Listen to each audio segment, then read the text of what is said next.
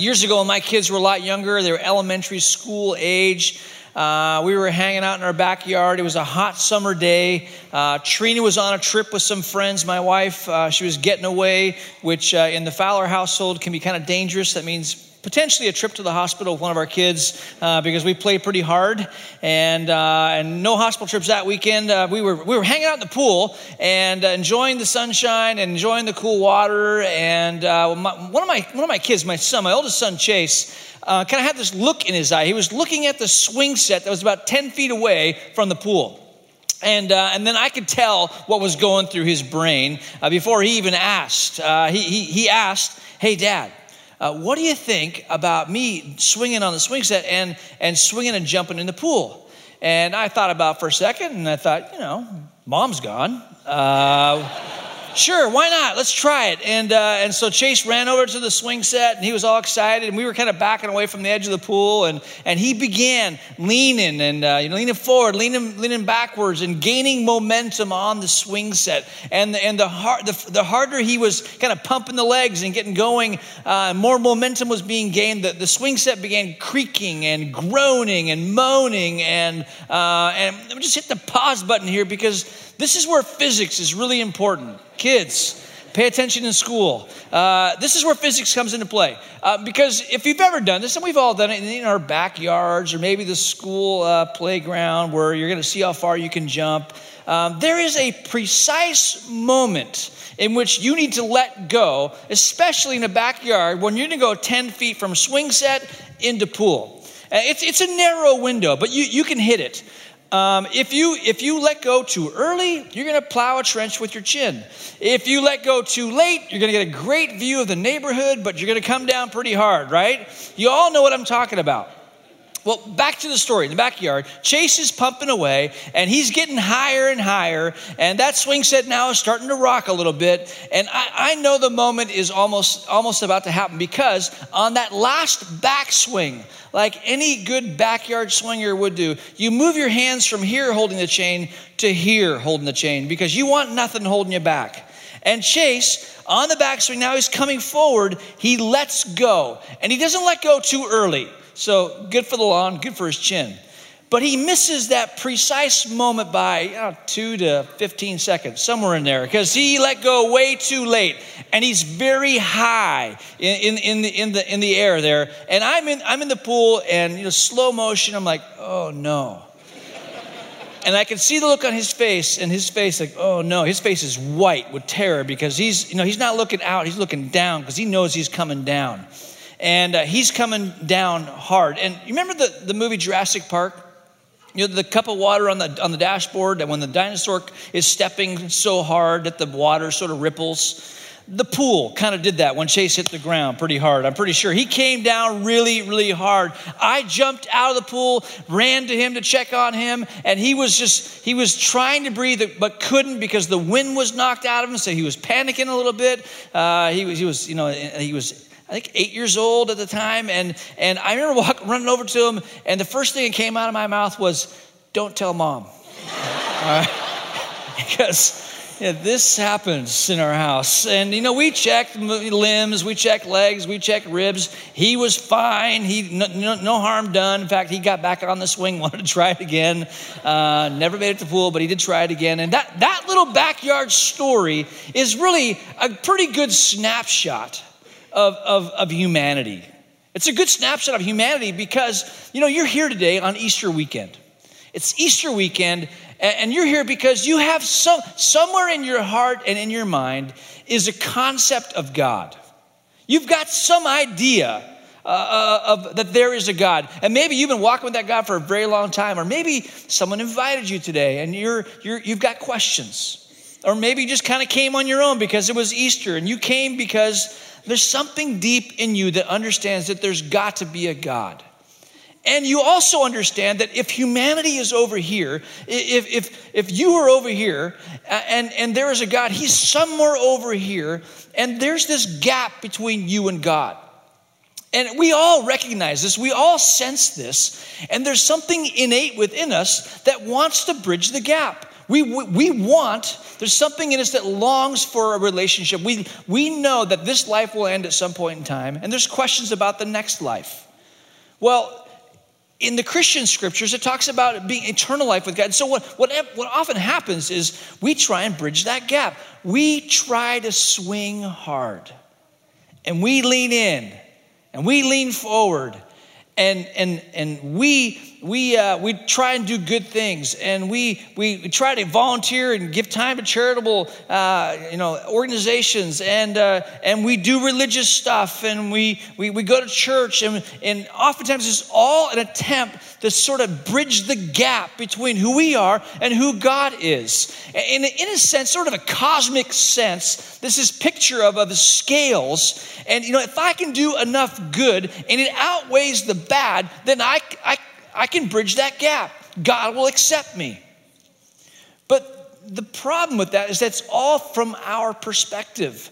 We tend to minimize who we are and who God is. And the fact of the matter is, is really what we should do is we should hear God speak to the gap between us and Him. And, and we get that from the scriptures. A king named Solomon 1000 BC, in a book in the Bible called Ecclesiastes, he, he, he says this There's not one totally good person on earth, not one who is truly pure.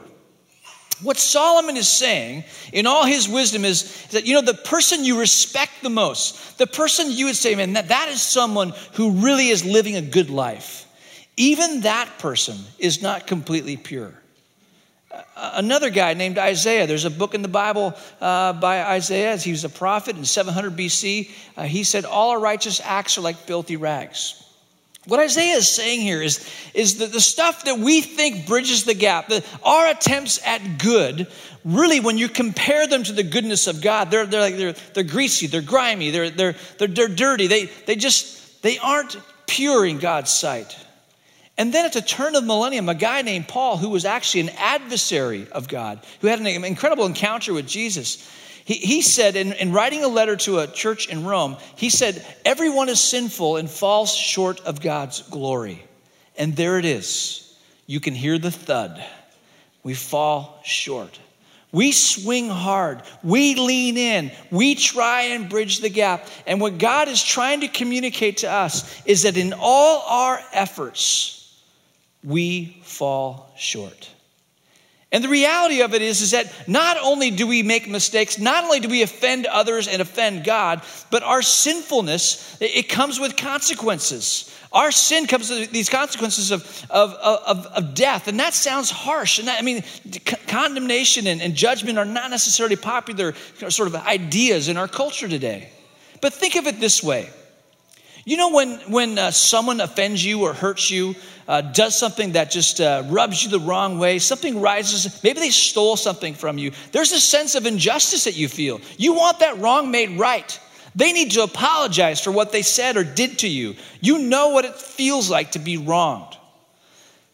But the human condition is that when we wrong others, when we hurt others, we devalue, we demean, oftentimes we minimize the pain we've caused to others. And we say things like, it's not that big a deal, get over it. I mean, come on, it was so long ago. And we, we have a sense, when we're wronged, we have a sense of that needs to be made right. But when we hurt others, somehow it's not that important, it's not that big of a priority. Well, if you look at it from our relationship with God, the wrongs that are committed against Him, he, He's saying these wrongs need to be made right. And this is why on Easter we celebrate. This is why Holy Week is such a big deal to us because God didn't just wag the finger and condemn us, God did a radical thing. He sent his son, Jesus Christ. He, in effect, he moved the pool. He made it possible for us to get from here to there through his son, Jesus Christ. This is how Paul puts it. Again, in a letter to one of his friends named Timothy, he says, There is one God and one go between between God and people. It's Jesus the Messiah who paid the ransom price for our sin. The go between, between where we are and where God is, is Christ. This is how he did it. God sent his son, and he lived a sinless, perfect life. And on Good Friday, the, the, day we celebrate Christ's death, which sounds like a completely strange thing, to celebrate someone's death and call the day they died good. The reason we do is because on that day, Jesus took all of our sinfulness upon himself.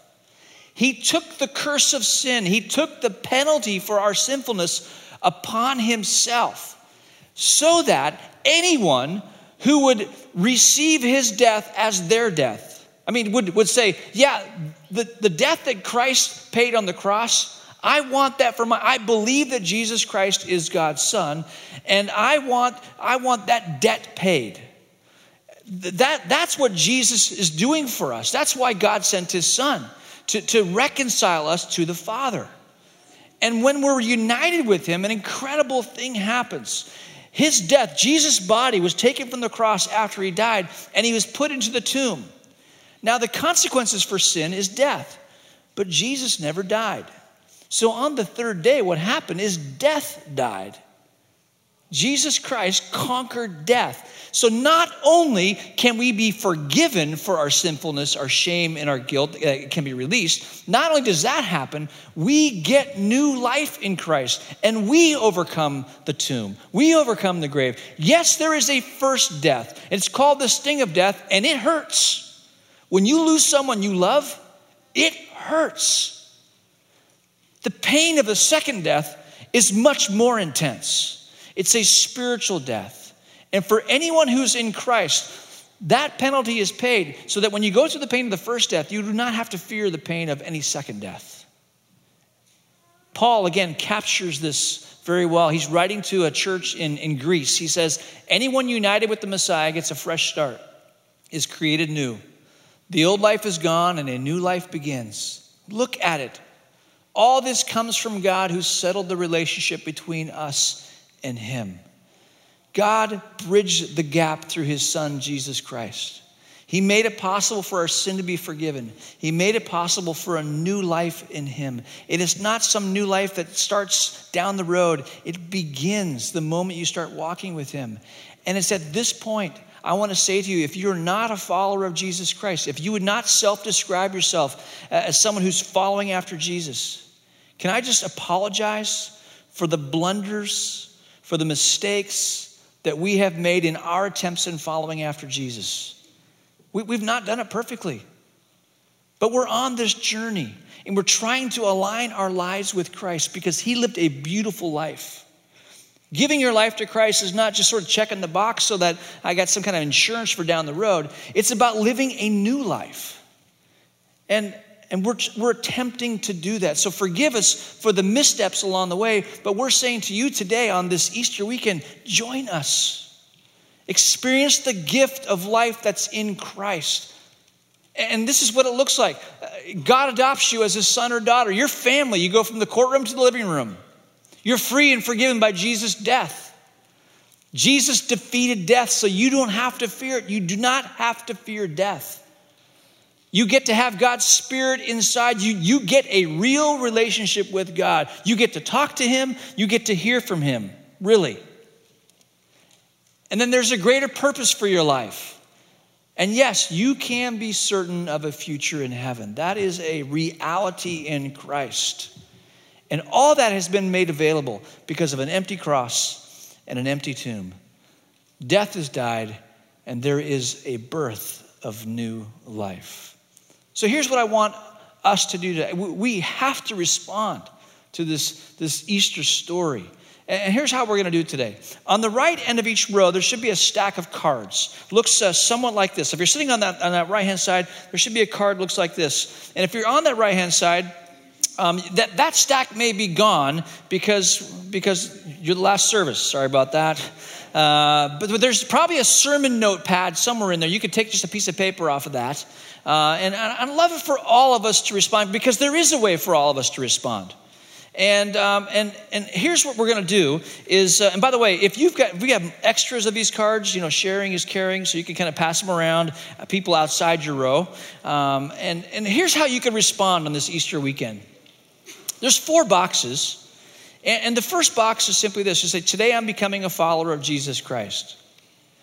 Perhaps today it's sort of there's some clarity on the gap between you and God. You've been trying hard to bridge that gap on your own. And today somehow it just, it just made sense to you that, that Jesus Christ is the only one. It's his death, his resurrection that's made this possible. And you want to begin a relationship with God. Uh, you could check that box. Or the second box is I have questions about what it means to be a follower of Jesus. Contact me, and if you can put your name and either your address or email, some way to get a hold of you. And when you check that box, I have questions. Let me just say to you this Jesus Christ is not afraid to be investigated. In fact, he encourages it. And maybe for you, a, a correct response would be I just want to begin the investigation. I got questions. And you know what? Bring them because God, He loves to answer those questions. So check that box. Or maybe this is like your second Easter as a Christ follower, your 10th Easter, your 20th Easter. You could check that third box that says, I'm a follower of Jesus Christ. The fourth box says, I have no interest in becoming a follower of Jesus. Maybe you're here today and you're saying, dude in the khakis, get off the platform, bring the band back up. You're killing me. All right? Check that box and say, I'm not interested. Just be honest in your reply. Because whatever, wherever you land on this, you need to respond because God has taken extraordinary measures to make it possible for you to have the life He dreamed of you living. So here's what we're going to do I'm going to give you some time to think about what box you want to check or what you want to write in your piece of paper if you don't have one of these cards. And, and, and the team is going to come and they're going to lead us in a song. There's going to be a, uh, just some time for us to reflect. And at the end of the song, I'm going to invite ushers and we're all just going to put our card in the basket. It's our way of responding on this, on this Easter. Um, and, and before the band comes, I, I want to I want to just lead us in a prayer. Maybe you're here today and you just, how do I start this, this new friendship with God? I'm going to lead you in a prayer. The, the words are not magical, they're just words to sort of prompt a conversation between you and God.